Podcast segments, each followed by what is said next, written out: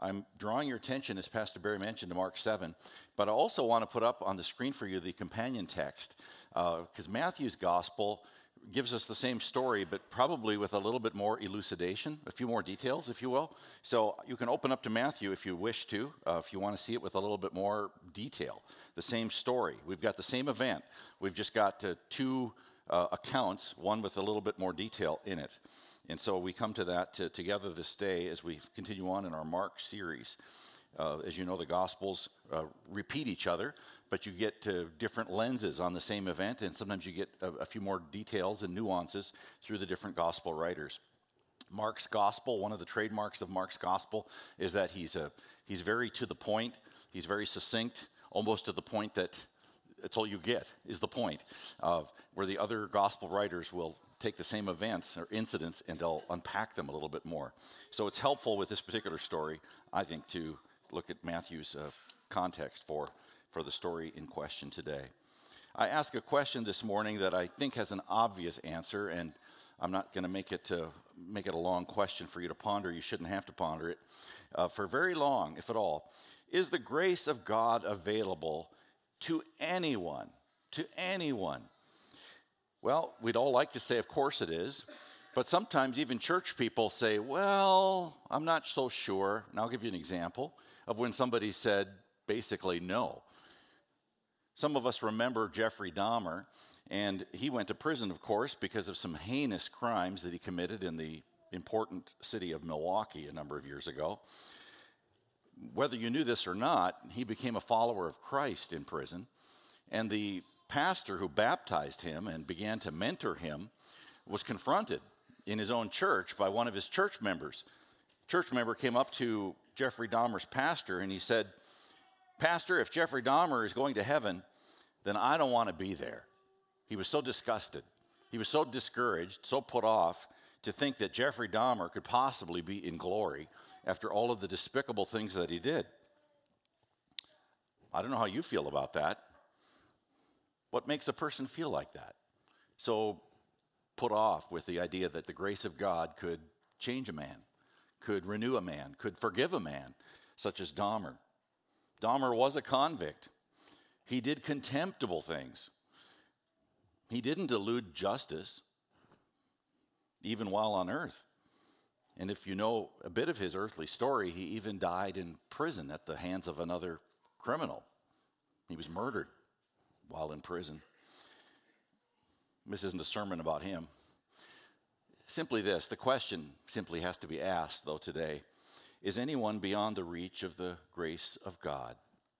If they genuinely repent of sin and seek to be forgiven. That's the question. Is anybody beyond the reach of the grace of God? Yes or no, if they genuinely repent of sin and seek to be forgiven. And if you don't know the answer to that, I want you to think of a biblical example. What did Jesus say to the penitent thief on the cross who was dying next to Jesus, who asked for mercy. What did Jesus say to him? He said, Today you will be with me in paradise. That should give hope to any one of us. Because if we, if we really look in the mirror long enough, if we really know ourselves at all, we know that we're all sinners. We know that we all fall short of the glory of God. We all miss the mark. Who among us deserves the grace of God? We do not have to have committed the most heinous sins or crimes in the world to be labeled a sinner. The Bible calls all of us that. And, and God doesn't blink at any sin, He doesn't, doesn't blink at any of it. And so we're all guilty. Here's something that I find just so strangely comforting. Strangely comforting. Scripture witnesses to the simple fact that during his lifetime on earth, our Lord attracted some of the most unsavory people to himself. That should comfort us. Well, I think it does. I think it comforts a lot of us. Jesus said this about himself. He said, The Son of Man, that was his favorite title for himself, by the way, the Son of Man. He often referred to himself that way. He said, The Son of Man came eating and drinking. He said, I, I was among the people. I embraced the common person. I was not afraid to go to the house of, of Matthew, the publican. I was not afraid to be with the, the women of the evening to share God's love with them. I was, I was among the people. And here's what they say about me. So I'm paraphrasing the scripture that's in front of you on the screen. Here's what they say about me Here is a glutton and a drunkard, a friend of tax collectors and sinners. Now, popular Christian songs today say, Jesus, friend of sinners. And that's a great song if you know that, that song lyric. But when it was said about Jesus in that day, that he was a friend of sinners, and he's in fact quoting it in that very verse, people who said that about him, they were not paying him a, a compliment. In fact, they were degrading him, they were deriding him. They were saying, that's just scandalous. No Jewish, self respecting Jewish male, a rabbi no less, and Jesus was a rabbi, a teacher, would be caught dead doing the things that Jesus did, talking to people who were unclean, Gentiles, non Jews, a woman no less, here and there, like the woman of Samaria, John chapter 4, or the woman whose story that we come to today in Mark 7, Matthew 15. No self respecting Jewish male or rabbi would do the things Jesus did. People said that's outrageous, that's ridiculous. These unsavory people that he spends time with, that he talks to, know, they were so uppity and frankly self righteous, so many of the people in their religious uppityness of that day. Maybe you've heard of the small sect of the Pharisees. We talk a lot about the Pharisees. They, there was a sect within the Pharisees called the bruised and bleeding Pharisees. I'm not making this up. It's recorded of them, and you can read uh, Barclay's commentary on the Bible, but go back to the Jewish Talmud, and they're mentioned there. They were called the bruised and bleeding Pharisees, this little sect within them, because every time they saw a woman, they covered their eyes and thus bumped into whatever happened to be about. Their bruises were the, quote, pious marks of their exalted sexual ethics, so they thought. So you get the point? Huh? They got the point, they got the bruises. I think that's called wearing your religion on your sleeve or on your head or something. So they were looking to look so pure and so committed to sexual purity that, oh, a woman is coming my way, and so I'll cover my eyes to, to look as though I'm just so committed to sexual purity, even though sin starts in the heart, right? And they would literally bump into things and they'd have bruises. And those bruises from bumping into things would be worn really as a badge of, of honor. Like, look how committed I am. Look how devoted I am to my faith. You know, it's just, it's just stinks, doesn't it? Doesn't it just kind of make you want to gag? That they would masquerade with that kind of a of an appearance of, of religiosity or of purity. Now, that's the kind of stuff Jesus came up against, and he said, you guys are like open graves. He said, Outwardly, you look, you look immaculate, but inside you're full of dead men's bones. Boy, did that give them heartburn. That's putting it mildly. Our Lord was used to being misunderstood. The scripture testifies to that. In the prologue to the Gospel of John, John, the disciple, says of Jesus, He came into the very world He created but the world didn't recognize him. He came to his own people, and even they rejected him. Let there be no doubt, Jesus understands what it's like to be misunderstood. If you feel misunderstood, he understands that. He came to his own, and his own didn't receive him, his own rejected him. One commentator puts it this way I think this is a succinct, a succinct way to state it. Jesus was opposed by his own religious leaders. He's the Jewish Messiah. He wasn't embraced by his own leaders. He was rejected by them. He was doubted by his own family. You can read that throughout the Gospels. He was followed often for the wrong reason. People just wanted what they could get from him. He was accompanied by disciples who only partially understood him. Yet he was always quickly recognized by evil spirits, and he was trusted implicitly by the desperate. We come today to the example of one of those people who was desperate. The scripture's full of the stories of people, thousands of them, some of them with names, many without their names in the pages of the Bible, people, individuals who we read about today and we learn something about them. And today there's a an unnamed woman in the account here in Mark 7 who Jesus celebrated her faith. She's the most unlikely person to be celebrated, if you will. She wasn't a Jew. She wasn't a, devoted person to following the ways of God.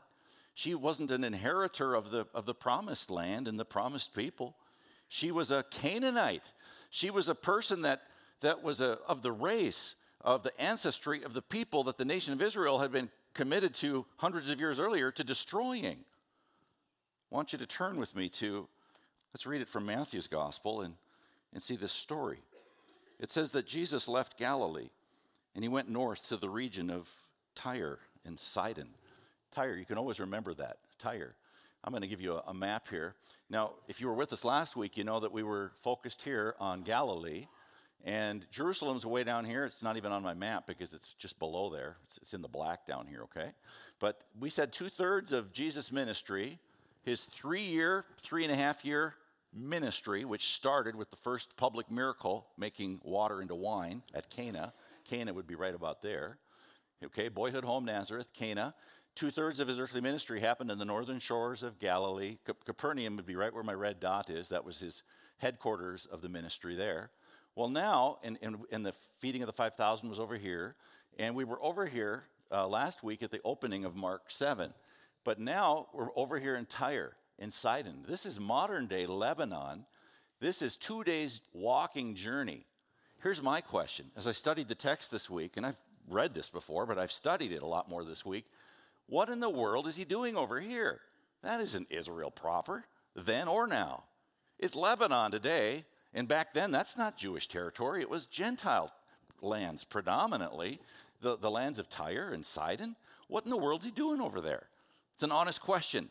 When I read a, text, especially to preach it, I ask a lot of questions of the text. Why there? What's happening here? What's, what's the connection here? So I guess I'm taking you a bit into my study. But let's just come back to the text here and we'll, we'll try to answer some of those questions because they do have good answers. they have great answers. So we read on here Jesus left Galilee. He went north to the region of Tyre, excuse me, and Sidon. a Gentile woman, excuse me, who lived there, no, no surprise she's a Gentile because he's in Gentile territory, she came to him pleading, have mercy on me, O Lord, son of David. That's a messianic title. Now, she's not a Jew, but his reputation has somehow preceded him way up there, two days away from Jewish lands. She's calling him Messiah. She says, I've heard about you. I've heard about what's happening in the Galilee, two days' journey away. She says, You're the son of David. You're the greater David. You're the one they've been talking about. We know the Messiah is coming through the Jewish people. You're him. You're the son of David. She calls him by his, by his messianic title. You can do something for me. I got a great need. She's a desperate woman. O Lord, son of David, have mercy on me, for my daughter is possessed by a demon that torments her severely. Now, none of us, I, I, I would dare say, know at all what she was going through. A lot of us here know what it's like to have a child or somebody we love and, and care deeply about, even if they're not our own relative. And can you imagine the grief that you would go through to see somebody you loved, somebody you cared about, that was self-harming them, themselves and, and you know, striking themselves or throwing themselves on a fire or whatever they were doing because they were being tormented by an evil spirit. It would just rip your heart out. And so she is just, she's walking through a nightmare here. She's living it. She's just in anguish for this dear child who's her own child that she loves dearly. She hears Jesus, of all people, is in her region, has come to a house in Tyre, and she seeks him out. Now, she knows she's not a Jew. She knows she has no claim on the Jewish Messiah.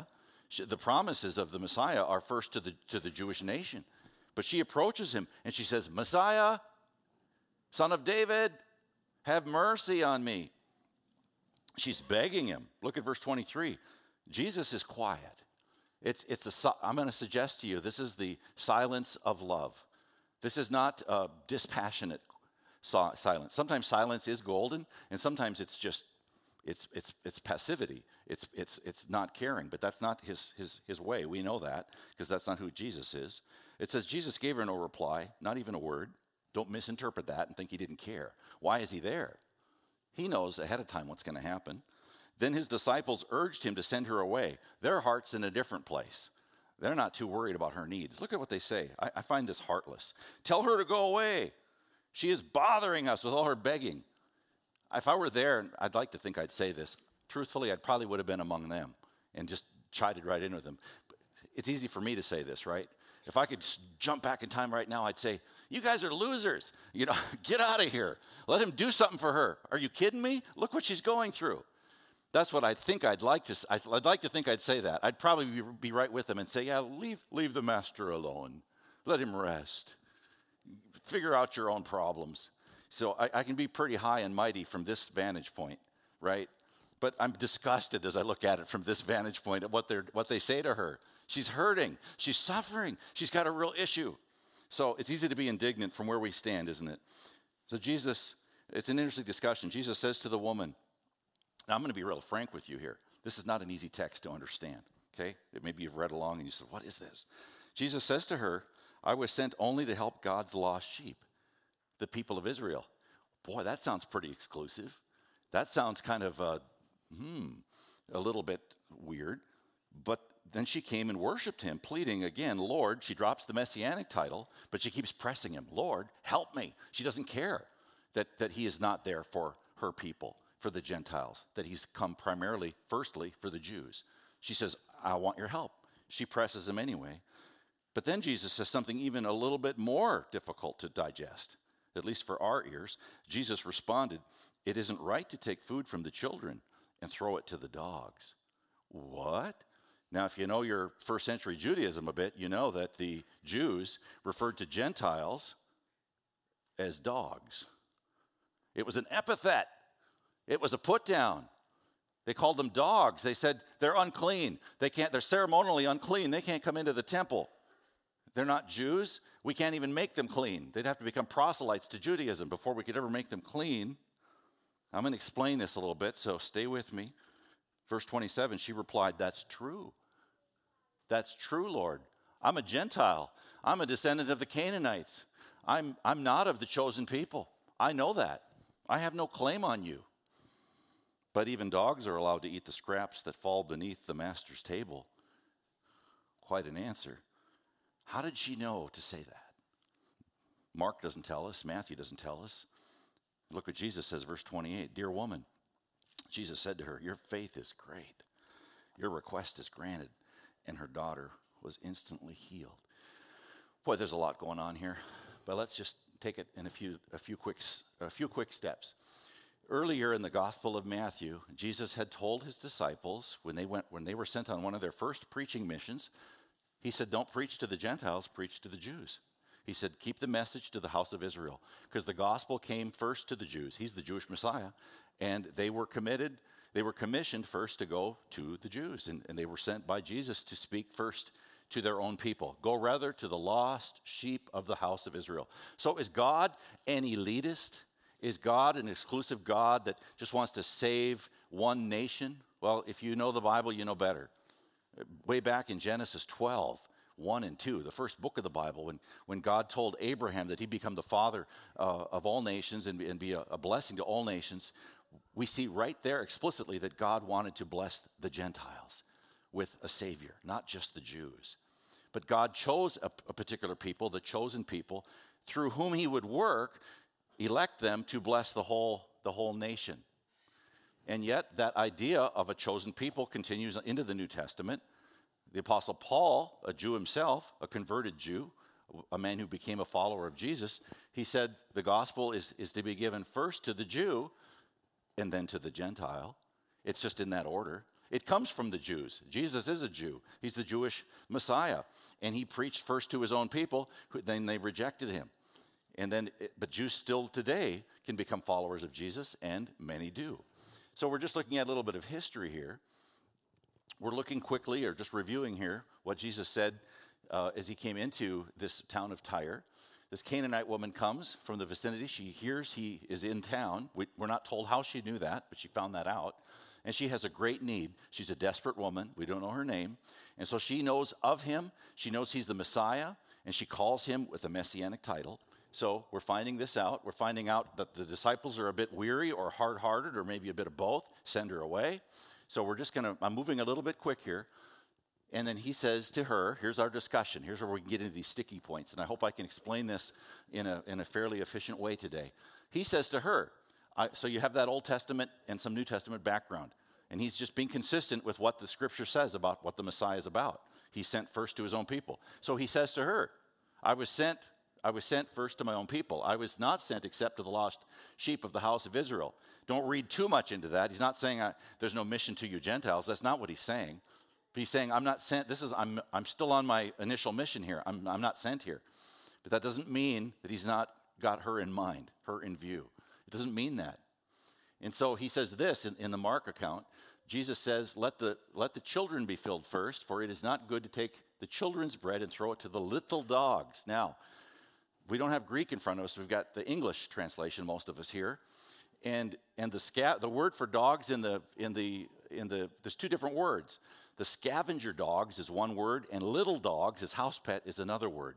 Jesus used the, the, the phrase little dogs when he talked to her. I think it's a lot softer term. It still is not, it's not as pejorative as scavenger dog. He didn't call her that. He did not use the same nomenclature or pejorative that the Pharisees, the religious leaders, used of the Gentiles. He didn't say, You are a scavenger dog. He did not say that. He didn't use the same word. Gentiles had dogs like we do as pets. And he said, he said basically, he said, just like you folks have pets, he said, and, and, and a lot of the Jews didn't. They didn't practice that at all. He said, you're, you're like a little pet, like you have one in your house. And he goes, just, he says, you, you, you eat at the table first before your, your, your pets would eat. That's basically what he was saying. She, she looks at that and she says, I am a little dog. She gets it. She says, I'm like a little, she said, but even the pets under our table, Lord, get what our children drop. So she says, yes. She, she, sees, she sees what's going on there. It's a neat interplay. And, and so she says, basically, I have no claim on, on the, the, I don't have first claim or first dibs on the promises of Israel. I'm a little dog, Lord. But even the little dogs in my household have access to the crumbs that fall uh, from the table that my children drop. And he looks at her and, and he says, You see the whole mission here. You see it. What insight this woman had into the mind of, and plan of God. She saw it. Only God could have given her that kind of an insight. She was a desperate woman who had a great need to see her, her child taken care of. And desperate people are close to God. They have an insight and understanding. You know, the, the Bible says that, that God gives understanding to those who hunger and thirst after righteousness. They will be filled. Remember the Magnificat, that, that great uh, song of Mary, when she was told by the angel Gabriel that she would conceive a son and it would be the Messiah, it would be the Savior. Remember what she said? And I can't quote the whole thing to you, but she said, Lord, you have sent the rich away empty, but you have filled the hungry. Those of us who are hungry, those of us who are desperate, you have filled us with good things. You have revealed yourself, your plan to those of us who are hungry before you. You have manifested your plan of the ages to those of us who have that heart posture before you. But to those who don't need you, those that don't see you or seek you, you've not given them anything. You've sent them away empty. She knew more of what God was doing in her time than those, forgive me, than those stupid disciples knew in that moment. They said, Shoo her away. She's bugging us, she's, she's annoying us. And God was showing her the kingdom and was about to do a mighty miracle in her midst, and He did it.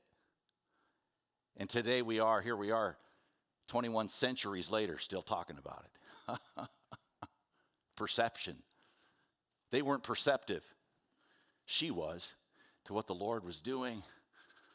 Yes, Lord, even the little dogs of the crumbs which, which fall from the table, they, they get fed. You don't owe me anything, but you're the Messiah. You can do anything. She persisted. And he gives her the compliment of her life Woman, woman, I've not seen such faith. Woman, you have great faith. Your request is granted. Now, where do you go with it? It's a great story. It's not just a story, it is history. But let's apply it. Let's just let me have a few moments with you just to apply it. Bring it home. I've been I've been looking at this myself and I'm humbled because I I don't feel confident enough to say that I don't know this, but I don't know that the Lord would say that about me. Does my faith delight him? The way his her faith delighted him?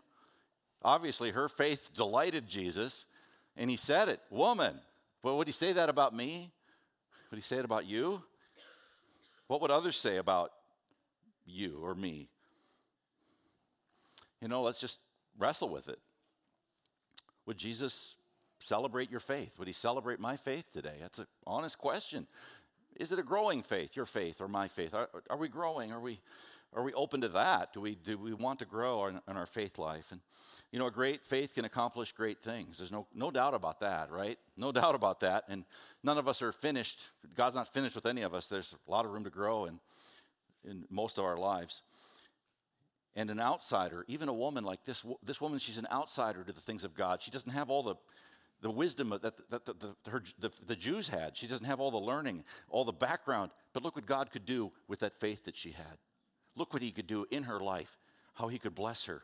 An outsider, somebody who's not steeped into, in spiritual things, can be mightily used of God, mightily used of God when they just give themselves over to Him, when they're desperate for Him. Jesus says, Let it be to you as you desire. And her daughter was healed from that very hour can you imagine the, uh, the mood in the town of Tyre that night? As people looked at that little girl and they just said, Man, she's, she's wonderful. She's, her, she's just a normal girl. She's happy and she's, there's nothing happening to her. She's just in her right mind. She's, she's hugging people and she's happy and she's, what happened? And that proud mom is saying, Messiah came here today. The Son of David is here. He, he released her. He sent that demon screaming away. My daughter's returned. What great faith can do in our lives when it's placed into Jesus, into his what he wants to do, what he can do, what he will do. Let it be to you as you desire, Jesus said. He wants to step in. He wants to, he wants to, to honor our faith steps to forging a great faith. He celebrates here in her life this, this Canaanite woman. Jesus celebrated her faith because it was a hungry faith. The application to me, to you, is this Is my faith hungry? Is your faith hungry? Are we hungry? Well, I'm hungry for lunch a lot. I'm hungry for a lot of things. I'm hungry for my ego a lot. I'm hungry for I'm hungry for a lot of dumb things. But am I hungry for the right things? I'm confronting that in my life right now. Um, do, do I persistently, do you persistently and passionately pray for anything? What are we hungry for? That's what we're going to chase. But are we hungry for spiritual, for spiritual milk and for spiritual food? We must understand that's what the Lord wants for all of us. He wants us to be hungry for the right things, the best things. You know, don't, don't isn't it true that most of us go through life trying to fill our lives with, we want to get our needs met physical needs, emotional needs, intellectual needs, and we do a lot of things to meet the needs. And I'm not suggesting for a moment that a lot of things we do are wrong. I'm not suggesting that. But if we if we don't allow God to be part of that equation, I think a lot of things we try to fill our life with will be empty. It's kind of like eating cotton candy. You just keep throwing it in your mouth, you know, and what happens? It just dissolves. And you're not, you're not really, fi- has anybody ever really filled your stomach on cotton candy? I mean, you can eat a lot of it, right? And pretty soon you just get a headache, maybe a gut ache. And it was really sweet, but you know, you still want to just go have a steak, don't you? Or burger time or something, if you're not too sick from the sugar. Uh, you know, that's a lot of things in life you can just be hungry for, but they don't satisfy. And the Bible says, Blessed are those who hunger and thirst after righteousness, for they shall be filled. Do you hunger and thirst after Him? And we had a whole bunch of people here for National Day of Prayer this week. That was a joy. And you could see a difference in people in 30 minutes when they came out of those prayer rooms. I, am not reading into this. And I didn't go into the rooms because I had a nice conversation with, with one of our staff. And, but I could see a difference in people. Their countenance was different. They just came back to the, you know, the, the worship time that we had, a short worship time when we ended, you could just sense a difference in the atmosphere. You could see smiles. You could sense a lift in the hearts of people. Why? Because they just had moments with the Master and each other, just talking to the King. oh, I could get going on that, but I got to move on here. Jesus celebrates a persistent faith. This woman was persistent. The disciple says, Oh, get her out of here. She's bugging us. And Jesus ignores him. She ignores him. She just keeps on pushing on. Jesus, I'm not letting go of you till you give me what I need what I want? Are you persistent in seeking Him? Be hungry friend, for what only He can do in your life to make you whole. That's what she was. I'm going backwards here, sorry. Be hungry for what only He can do in your life to make you whole inside. Forget the cotton candy, okay? But be hungry for what He can do in your life to make you whole. And then be persistent. Be persistent and don't interpret His silence Remember, he was silent with her for a while. He didn't just rush over and just do what she said. There was a bit of a wait, there was a bit of a test. He just he let her faith grow. He let her faith grow. He let her articulate this. She said, "Lord, Lord, Lord, Lord, I'm waiting. I'm waiting. You can do this." And he did. Don't give up. Don't quit. Don't stop waiting on him. And then her faith was marked obviously by humility because she didn't get angry with him. She didn't raise her fist and say, You know, here I am, a Canaanite woman. You do what I say. I mean, how stupid would that be, right? She had no claim on him, and she said, I'm like a little dog under the table.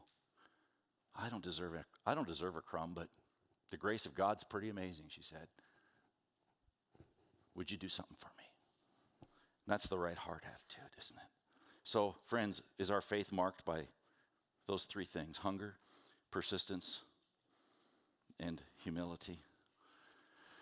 What might be blocking our progress in faith? Lots of things can block. You know, the Bible talks about sin that easily besets us. That's true for you and me. We're all in that challenge, aren't we? Of uh, we want we want mountain moving faith, but it's so easy to have faith just kind of choked. Things just get in our get in the way. Stubborn things can choke it. Discouragement can choke it. Self pity. That's my biggest one of my biggest weaknesses. I've said that before, I'll say it again. If you ever want to pray for me, say, Lord, help him to quit feeling sorry for himself. I'm really good at that. Okay? None of you throw a bigger pity party in this room than I do. And I'll just be honest. You know why I'm being that honest? Because I want to quit doing that. And so I'm just being honest and saying, Lord, help me. Maybe they'll pray for me and I'll get over that. You know? So I want you to read these words with me, okay? Here we go. Therefore, we also, since we are surrounded by so great a cloud of witnesses, let us lay aside every weight and the sin which so easily ensnares us, and let us run with endurance the race that is set before us, looking unto Jesus, the author and finisher of our faith, who for the joy that was set before him endured the cross, despising the shame, and has sat down at the right hand of the throne of God. For consider him who endured such hostility from sinners against himself, lest you become weary and discouraged in your souls. You have not yet resisted to bloodshed, striving against sin. If you're discouraged today, if you feel a little down or defeated or having a pity party, you know what? You have not resisted to the shedding of your blood. You have not tried so hard that you've had to bleed to follow Jesus yet. So don't quit persist, pray, be humble, be hungry for Him. Father, thank you. Thank you for your love, your hope, your purposes in us. May we be renewed today. May we be renewed from the example of this woman who, who just took what little she knew of you, but it was enough. And she said, Lord, I need you. And you just honored her faith. And awesome things happened in her life and in the lives of people. Bless you, Lord, for that example. We need to be inspired by her example today. I pray we will be in Jesus' name. And everyone said, Amen.